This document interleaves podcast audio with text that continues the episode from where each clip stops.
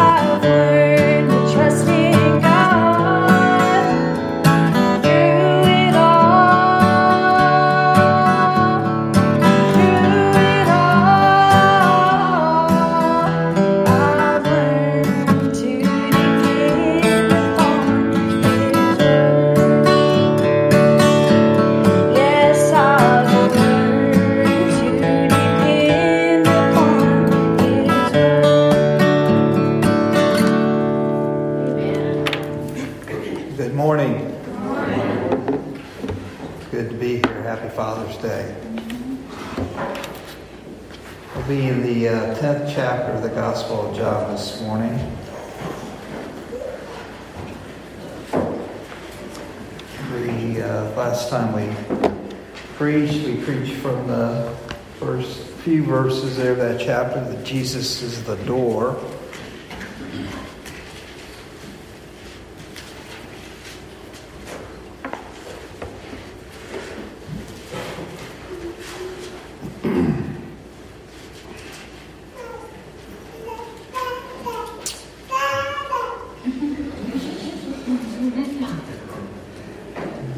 say pop pop, you'll know. Just gotta wait. All right. That's good it's good to wave in church. That's right. Amen. All right. Thankful for uh, the songs that have been sung this morning. I really enjoyed uh, Santana's song songs as well, and uh, yeah, through through it all, through the the, the hills and the valleys, God's, God's with us through us all. And um, a lot of, a lot of prayer requests, a lot of folks struggling with uh, pregnancies and recovery, illness, loss of loved ones. Uh, God's, God's hand is in all that. So let's be thankful for that. So we're we're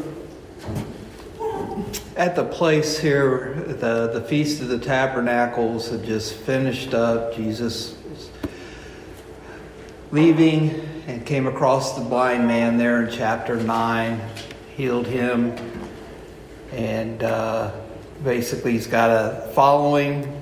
And uh, here in chapter ten, he makes the claim, "I am the door. I am the good shepherd."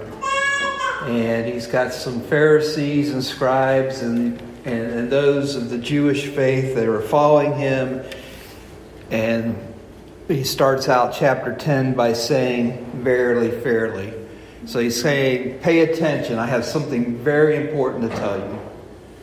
And we, have the constant back and forth of Christ uh, proclaiming his deity, that he is the Son of God, that he is God incarnate and trying to get his audience to understand that. So, the last time I preached a few weeks ago, we talked about how Jesus is the door.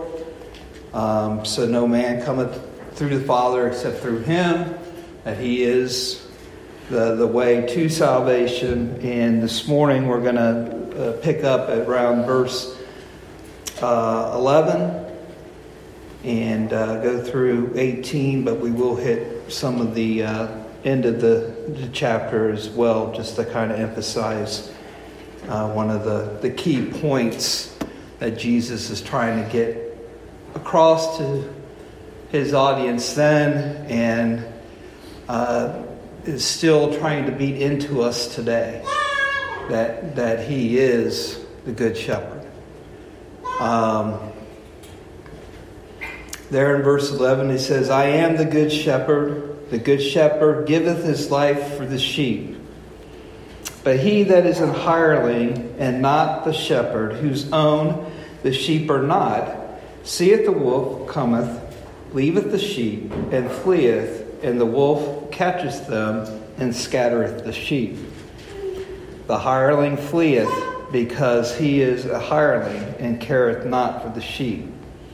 I am the good shepherd, and know my sheep, and am known of mine. And the Father knoweth me, even so know I the Father, and I lay down my life for the sheep. And other sheep I have, which are not of this fold, them also I must bring. And they shall hear my voice, and they shall be one fold and one shepherd. Therefore doth my Father love me, because I lay down my life, that I might take it again. No man taketh it from me, but I lay it down of myself. I have power to lay it down, and I have power to take it again. This commandment have I received of my Father. There, there is just so much here that we could spend hours just diving into this analogy of Jesus saying that he is the good shepherd. And I think Spurgeon said that, you know, even there, there's, there's, not, there's not enough, even in the shepherd, in the analogy, that, that what Christ actually is. And uh, but this this is a great analogy, and, and the contrast here is again, of course, the church leadership, the Pharisees and and and the scribes and, and the, the people that are have put themselves in as a shepherd, not the shepherd. Again, that, that article that Christ is proclaiming that he is the good shepherd, um, not a shepherd like the Pharisees and that were pretending to be or trying to be, but could never fulfill what Christ is. And so he's he's got that audience there and he's he's got that contrast going on here. But just kind of looking at uh, one, the I am statement that again, you know, him proclaiming that he is God and having their attention that, hey, I'm, I'm, what I'm saying is very important. He emphasizes that four times by saying, I laid my life down. So again, he's, he's, he's prophesying that he's going to give his life for the fold. He's talking about, you know, many to bring into the fold. He's talking not only about the Jewish nation, but he's talking about the Gentile nation. That going back all the way to John 3:16, that you know the whole world they hear his voice, believe on him, that they would have salvation. Mm-hmm. And, and it, and it can go, we can just dig and dig and dig in this. But just a few points this morning, and just pray for me. The word good. The, the word good. He is the good shepherd. Uh, that, that word good in the, in the Greek is kalos. And, and, and kalos uh, means to be morally good, but it also means to be beautiful and how beautiful Christ actually is. Uh, we get the word calligraphy from that beautiful handwriting. So not only is he good, morally true, uh, like he's the true vine, he is he's uh, the bread of life, he's he's uh, living water, he's all these things that are true and all these things that can describe what Christ is. Uh, you know, it, it, it, it, really pales. it's, it's, it's really hard to, to lift it up as high so far, but he's so much higher than that, that, that good can be. So, you know, in, in, in the language that we have, this is probably as good as it gets, but he is just so awesome. Uh, he is the good shepherd. Um, so that, that word there is, is, is as strong as it gets for, for the translations that we have. Um, so as we unpack this this morning, let's look at let's look at um, that first that first point that there are four times in verses 11, 15, 17, 18. He's, he's telling that he, he he's laying his life down for the sheep. You know, he's, he's a shepherd that's willing to give his life for the sheep. And the, the rest of the, the Pharisees, you don't see the Pharisees volunteering to die on the cross. You don't see them say, I'm going to take on your sin. You're not seeing them step up as, as Christ stepped up in our place. Um, you know, the, the keys here are that his death, he voluntarily took it on. He didn't have to do it. He didn't have to he didn't have to take be that sin death for us. He laid his life down for us because he loved us. Um, his death was was vicarious in the sense that that we deserved it, and he replaced us each and every one of us deserve the cross. Mm-hmm. And so we talked a little bit about that in Sunday school this morning about our human sin nature. Talking about the king, some good, some bad. and not taking away the, the groves and that places. You know, we, we, we get to the point that we want to hold on to God and we want to hold on to the world. And it's just uh, that sinful nature that we inherited from Adam and Eve that that you know we got pride, we got selfishness, we got lust, we got all those things, and it's just we can't do it. We're not perfect. Christ is perfect, no sin, yet He took our place, and then He was victorious. That third appointed morning, He rose from the grave. That resurrection, and that's why we're here today. is because of that resurrection. So, four times he mentions that he lays his life down for the sheep. That's why he's an all sufficient Savior. That's why he's an all sufficient Savior. There in verse 14 I am the good shepherd and know my sheep and am known of mine that word known. Um, it's another one of those words in, in the Greek, the ginosko, that uh, means to not know, like I'm reading the, the book here to know it that way, but I know it through experience. I've lived it. It's as relational.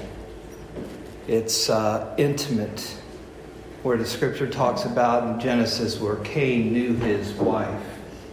That word know and knew, that those root words in the Greek and the Hebrew refer to a love. Kind of like the agape love, not a philo or eros love, but a intimate, all-encompassing type love. And that's what Christ is, is conveying here that he, being the Good Shepherd, has for each and every one of us. The Pharisees didn't really care. They, they were more concerned about losing their position. They had it good.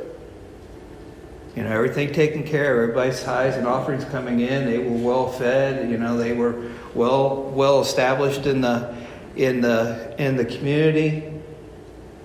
But they weren't willing to give their life and they didn't know Joe from Bob or so and so from so and so. Just kind of like the U.S. government, we have a what is a nine-digit Social Security number? Is that right? Nine, four, yes, nine digits. That's what we're known to the government. President or the Secretary of the, of the Treasury, they don't know my name. They know me as blah blah blah blah blah. Um, but the good shepherd knows his sheep. Verse 3 here, we read through last time. Uh, he, uh, to him, the porter opened, the sh- and the sheep hear the voice, and he calls his own sheep by name and leadeth them out. The, the sheep know his voice. And Christ alludes to at the Feast of Dedication that my sheep hear my voice, and I know them and they follow me in verse 27. So that relationship is there. They know, they hear, they follow. The intimacy is there. So Christ knows or loves his sheep. He loves me. He loves me. He loves you. He died for you. So he gives his life for the sheep and he knows you. The other thing is, is that He holds you eternally. And I've, I've said this over the years. I've preached from this uh, passage of Scripture many times over the 30 some years uh, I've preached that He holds us. Christ holds us. God holds us in His hands. And we're His eternally. There in um, verse uh, 29. And I know we didn't read this. As my Father, which gave them me, is greater than all, but no man is able to pluck them out of my Father's hand. And in verse 28, it talks about, And I give unto them eternal life, and they shall never perish, neither shall any man pluck them out of my hand. Once saved, always saved. Satan can't. He can't. The world can't. God has us eternally, forever. That's a, a no so, a true salvation that only, only have with a relationship with the Good Shepherd.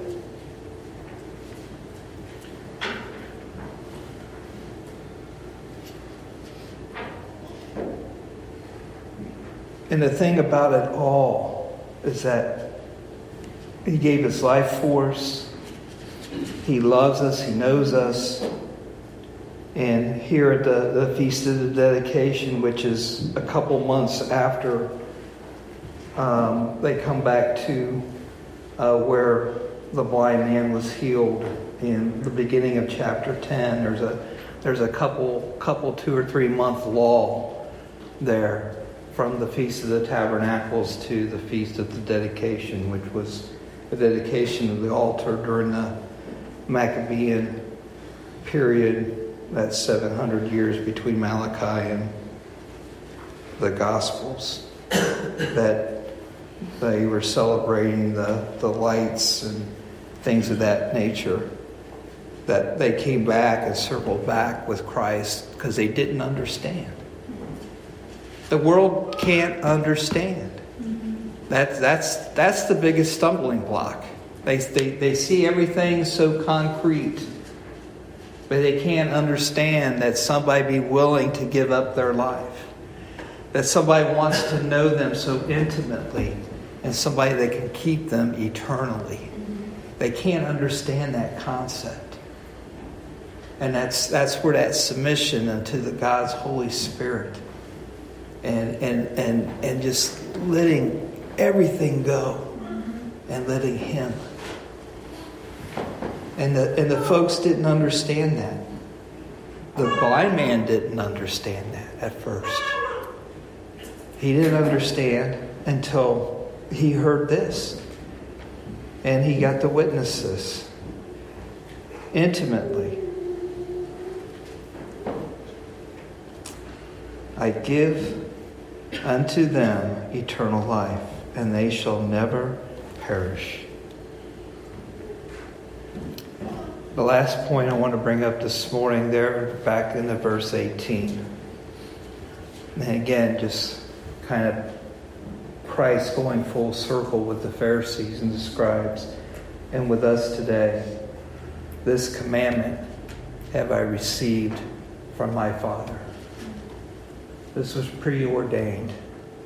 This wasn't a reaction. God knew this from the very beginning that Christ would have to come and die, that He is the door, that He is the Good Shepherd, that He loves each and every one of God's great creation, wants them to become His child so He can keep them eternally and know them. So as we stand this morning and have a verse of a song, do you know Jesus?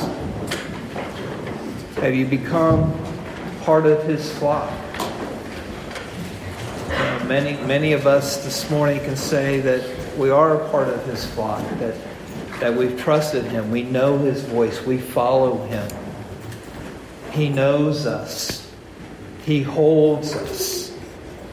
Can you say that this morning? If you can't, let's pray together that you can just give yourself unto Him as we have one verse of a song.